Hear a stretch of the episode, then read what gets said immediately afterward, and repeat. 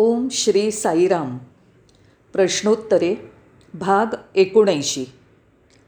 No Hari and वरी ना घाई ना चिंता.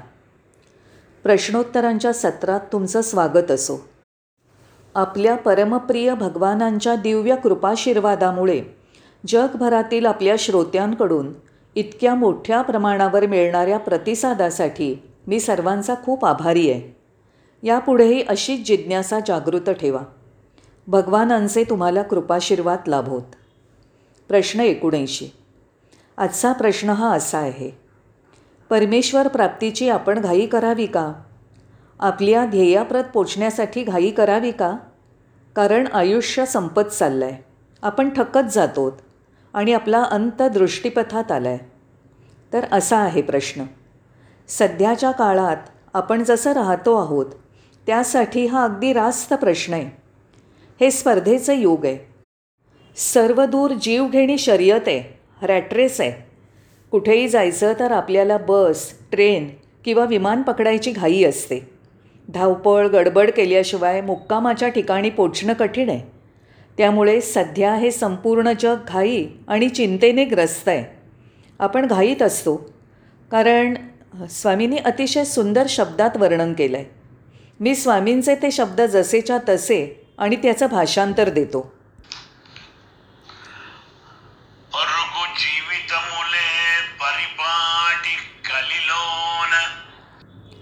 या कलियुगात क्षुद्र चढाओढ ही अगदी सामान्य गोष्ट झाली आहे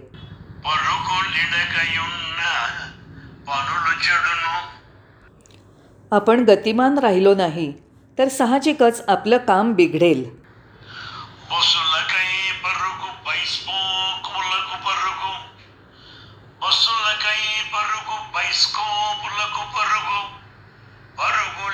లిడకయున్న పనులు చెడును होय जर आपण वेग घेतला नाही तर आपली बस चुकू शकते आपल्याला धावपळ करावी लागेल कदाचित आपल्या जाण्याचा उद्देश राहणार नाही ఆర్థికమునకు పరుగు सर्व आर्थिक व्यवहारासाठी आपल्याला धडपड करावी लागते ఆఫీసులకు పరుగు ऑफिसला पोचण्यासाठी आपल्याला धावपळ करावी लागते आपण वेग घेतला नाही तर आपली सगळी कामं बिघडतील. प्रतिष्ठेसाठी आपण जलद असतो. बदला घेण्यासाठी सुद्धा लोकांना घाई असते. बदला घ्यायची लोकांना घाई असते. आपण वर्तमानपत्रात टी व्हीवर हेच पाहत असतो की कसं बदला घेण्याच्या प्रवृत्तीमुळे माणसाचा खून केला जातो.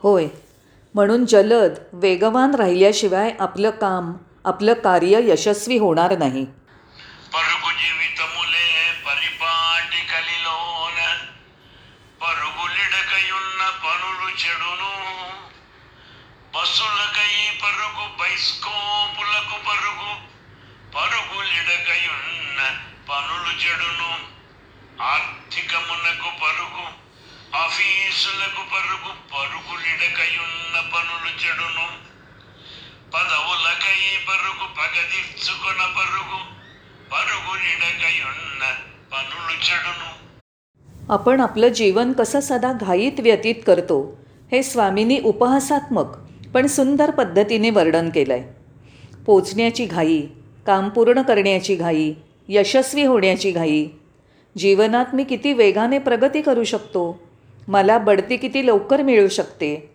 पैसे कसे मी लवकर कमवू शकतो? होय आपण नेहमीच घाई करतो. म्हणूनच मला विचारला गेलेला प्रश्न हा या पार्श्वभूमीशी सुसंगत आहे.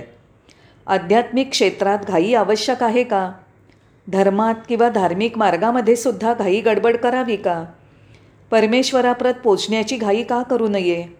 तर असे आहेत सगळे प्रश्न. कदाचित भौतिक पार्श्वभूमीवर आपल्या दैनंदिन जीवनशैलीला अनुसरून हा प्रश्न विचारला गेला असेल. मी थोडं स्पष्टच बोलतो. तुम्हाला ऑफिसला पोचण्याची घाई असते कारण ते तुमच्या घरापासून दूर आहे. तुम्हाला बस पकडायची घाई आहे कारण बस स्टेशन तुमच्या घरापासून दूर आहे. तुम्हाला विमानतळ गाठायची घाई आहे कारण विमान सुटायची वेळ जवळ येत चालली आहे. म्हणजेच काय? गंतव्य. मुक्कामाचं ठिकाण जरा दूर आहे. काळाशी निगडीत आहे.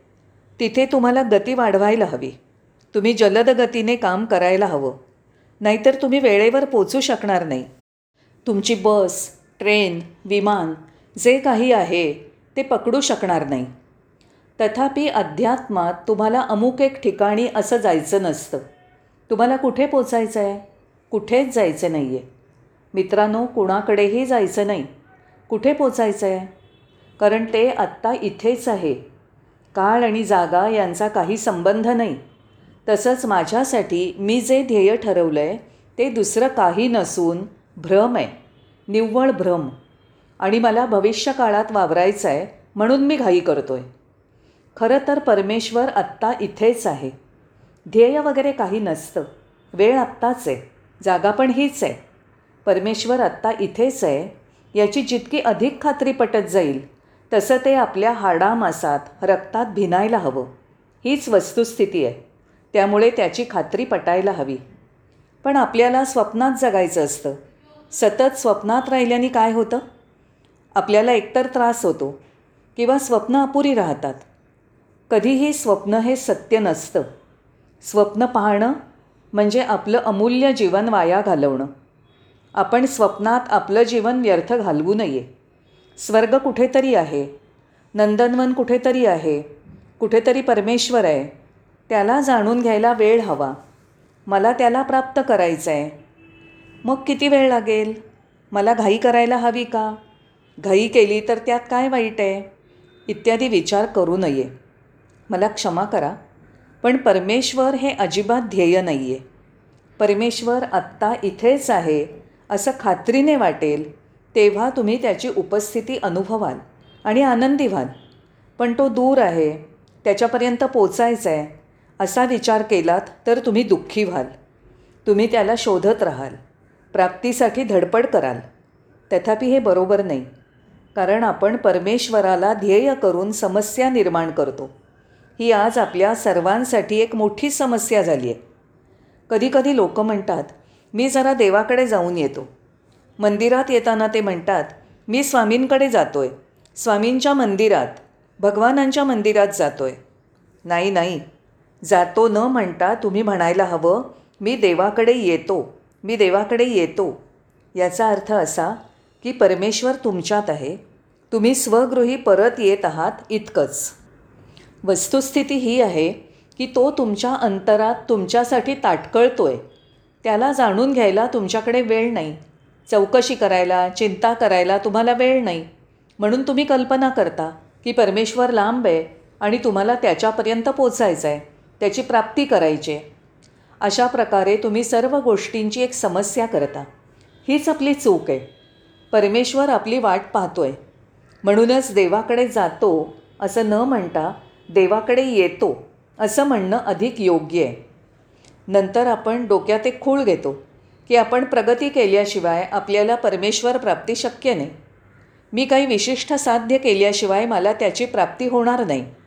माझ्या जीवनाचा स्तर उंचावत नाही तोपर्यंत मला त्याच्याजवळ जाता येणार नाही. मी प्रगती करत नाही तोपर्यंत त्याच्या दिव्य उपस्थितीचा आनंद घेऊ शकणार नाही. अशा प्रकारच्या विचारांनी आपण अस्वस्थ राहतो. मनशांती मिळत नाही. वस्तुस्थिती अशी आहे जसे आपण आहोत तसेच राहूया. कोणताही बदल नाही काहीच नाही. कारण तुम्ही आहात हेच पुरेसं आहे. तुम्हाला बदलायचं नाही आहे तुम्ही आधीच दिव्य आहात. अमृतस्य पुत्र आहात तुम्ही शाश्वत पुत्र आहात. ममई वांशो जीवलोके जीवभूत सनातन. होय तुम्ही शाश्वत आहात. तुम्ही दिव्यत्वाचा अंश आहात. तुम्ही आहातच. तुम्हाला व्हायचं नाही आहे आपण जितकं हे अधिक समजू तितकं लवकर आपल्याला जाणवेल आणि आपलं जीवन अधिक चांगलं होईल. तसं स्वामींची प्रवचनं पुन्हा पुन्हा वेळोवेळी ऐकल्यावर आपल्याला नक्कीच एक गोष्ट ठामपणे कळते की साधक हाच साध्य असतो. हे पहा साधक हाच साध्य. निरीक्षक हेच निरीक्षण. आपण हे व्यवस्थित समजून घेऊया. कारण शोधात एक इच्छा असते. तुम्हाला शोध घेण्याची गरजच काय? कारण तुम्ही स्वतः ईश्वर आहात. अहम ब्रह्मास्मी. आपल्यापैकी ज्येष्ठ लोक समजतात की आता आम्ही वयस्कर झालो आहे वय होत जात आहे आपण ज्येष्ठ नागरिक आहोत. त्यामुळे मनात एक भीती असते की आपल्याला वेळीच परमेश्वर प्राप्ती होईल की नाही? अशा विचाराने आपण निराश होतो. तशातच वयोपरत्वे उद्भवणाऱ्या समस्यांमुळे आपल्या मनात असाही विचार येतो की ईश्वरप्राप्तीचं उद्दिष्ट अशक्य आहे. हे पूर्णत चुकीचं आहे. पण आपण का भीती बाळगावी? भगवान म्हणतात मी असताना भीती कशाची? जर ते तुमच्यामध्ये स्थित आहेत तर भय का? भयाचं काही कारणच नाही. नैराश्य. आपण जराही निराश होऊ नये. का? कारण ते आधीच तिथे आहेत. आपण कधीही कंगाल दिवाळखोर नव्हतो नाही. परमेश्वर तुमच्या अंतर्यामी आहे. तुम्ही ईश्वरात आहात. भगवान पुन्हा पुन्हा हेच सांगतात. ही अशक्यप्राय गोष्ट आहे असं जराही समजू नका. कारण मूलत हे उद्दिष्टच नाही आहे हे सर्वप्रथम समजून घ्या. ठीक आहे आपण म्हणू शकतो मी खूप शिकलेला आहे माझ्याकडे कितीतरी पदव्या आहेत मला संशोधनाचा अनुभव आहे. यावर तुम्हाला काय बोलायचं आहे मित्र हो या सर्व शिक्षणामुळे तुम्ही अधिक महत्त्वाकांक्षी होता. हे शिक्षण तुम्हाला परिणाम देणारं बनवतं. थोडक्यात ते तुम्हाला भ्रष्ट करतं अहंकारी बनवतं. त्यामुळे तुम्ही स्वतःला देवापासून वेगळे समजता. म्हणूनच शिक्षण हा काही निकष नाही नक्कीच नाही. आणि काही जण म्हणतात अरे रे मी स्वामींना दुरावलो. मला स्वामींची आठवण येते. याला काही अर्थच नाही. कारण भजन असं आहे अंतरंग साई अनाथनाथ साई दीनबंधु साई करुणा सिंधु साई अंतरंग साई जर ते अंतर्यामी आहेत तर मग तुम्हाला चुकल्यासारखं का वाटावं? मला स्वामींची आठवण येते. हे म्हणणं म्हणजे निव्वळ अज्ञान. ज्ञानाचा अभाव. तुम्ही त्यांच्यापासून दुरावूच शकत नाही. तुम्ही स्वतःपासून वेगळे आहात का? जर तुम्ही म्हणाल मला माझी आठवण येते मला आठवण येते मला माझी खूप आठवण येते. लोक म्हणतील मानसोपचार तज्ज्ञाकडे जायची वेळ आली आहे म्हणूनच परमेश्वर हे काही उद्दिष्ट नाही आहे त्याला हुकण्याचा प्रश्नच येत नाही. तो दुरावलाच नाही असं जेव्हा आपल्याला वाटतं. तुम्ही गाताना वाचताना विचारात त्याची उपस्थिती जाणवते. तेच आत्मज्ञान. आणि हे पूर्ण समजून घेणं हेच तर आत्मज्ञान आहे. आणि म्हणूनच हे आत्मज्ञानही उद्दिष्ट नाही आहे तुम्ही आधीच आत्मज्ञानी आहात इतकंच. फक्त समज असणं आवश्यक होतं. आणि या प्रक्रियेत भौतिक मार्ग किंवा गोष्टींच्या संदर्भात विचार करू नये. कारण त्याने अध्यात्मात काही प्राप्ती होणार नाही अथवा काही गमावणारही नाही. तसंच तुम्ही आत्मज्ञानी नाही असाही कधी विचार आणू नका. कदापि नाही. तुम्ही आधीच आत्मज्ञानी आहात अमृतस्य पुत्र आहात शाश्वतेचे पुत्र आहात. हे भविष्य नव्हे तर हे वर्तमान आहे. कदाचित काही जण म्हणतील मी प्रयत्न करून बघतो. अशा रीतीने प्रयत्न करून पाहतो. नाही स्वामी नेहमी म्हणतात प्रयत्न कधीही म्हणू नका. ट्राय ट्राय म्हणालात की ते ड्राय होतं कोरडं होतं. त्यासाठी तुम्ही ते करायलाच हवं. स्वामी असं म्हणतात. त्यामुळे तुम्ही मी का बरं घाई करावी? शेवटी काय? जीवन आनंदी आहे. जीवन ही एक आनंदाची गोष्ट आहे. आत्ता या क्षणाला मी भगवानांच्या जाणीवेत भगवानांसोबतच्या अनुभूतीत आनंदात राहतो कारण मी शाश्वततेचा पुत्र आहे. ते माझ्या इथेच आहे. मला कुठेही जायची आवश्यकता नाही. आणि म्हणूनच आपण जीवन आनंदात व्यतीत करू शकतो. लोक म्हणतात तुम्ही अंतरात्म्यात डोकावा. कोण बरं आहे तिथे? कोणीही नाही. तुम्ही गात असताना तुम्हाला वाटतं कोणीतरी तुमच्या अंतरात गात असतं. नाही तसं नाही. गाणं राहतं. तथापि तुम्ही तिथे नसता. नृत्य करताना तुम्ही विचार करता. कोणीतरी तुमच्या अंतस्थ नृत्य करीत आहे तसं नाही. नृत्य मागे उरतं. तुम्ही नाही.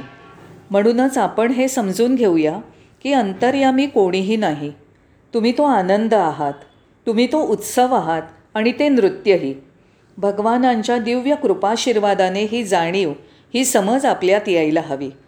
खरं सांगायचं तर केवळ आपला अहंकार उद्दिष्ट निर्माण करतो. ठीक आहे. जरी आपण उद्दिष्ट गाठलं तरी अहंकार शांत बसणार नाही. तो म्हणेल अजून मोठी उद्दिष्ट आहेत. त्यामुळे उंच उंच क्रमाक्रमाने आपण ध्येय उद्दिष्ट लक्ष करीत गाठत जातो. त्यामुळे जीवनाचा आनंद गमावतो. अशा दिशेने विचार करणं चूक आहे. त्यामुळे त्याची खोली समजून घेऊया. यातच परिवर्तन आहे. भगवानांची आपणा सर्वांवर कृपा असावी. साईराम आभारी आहे.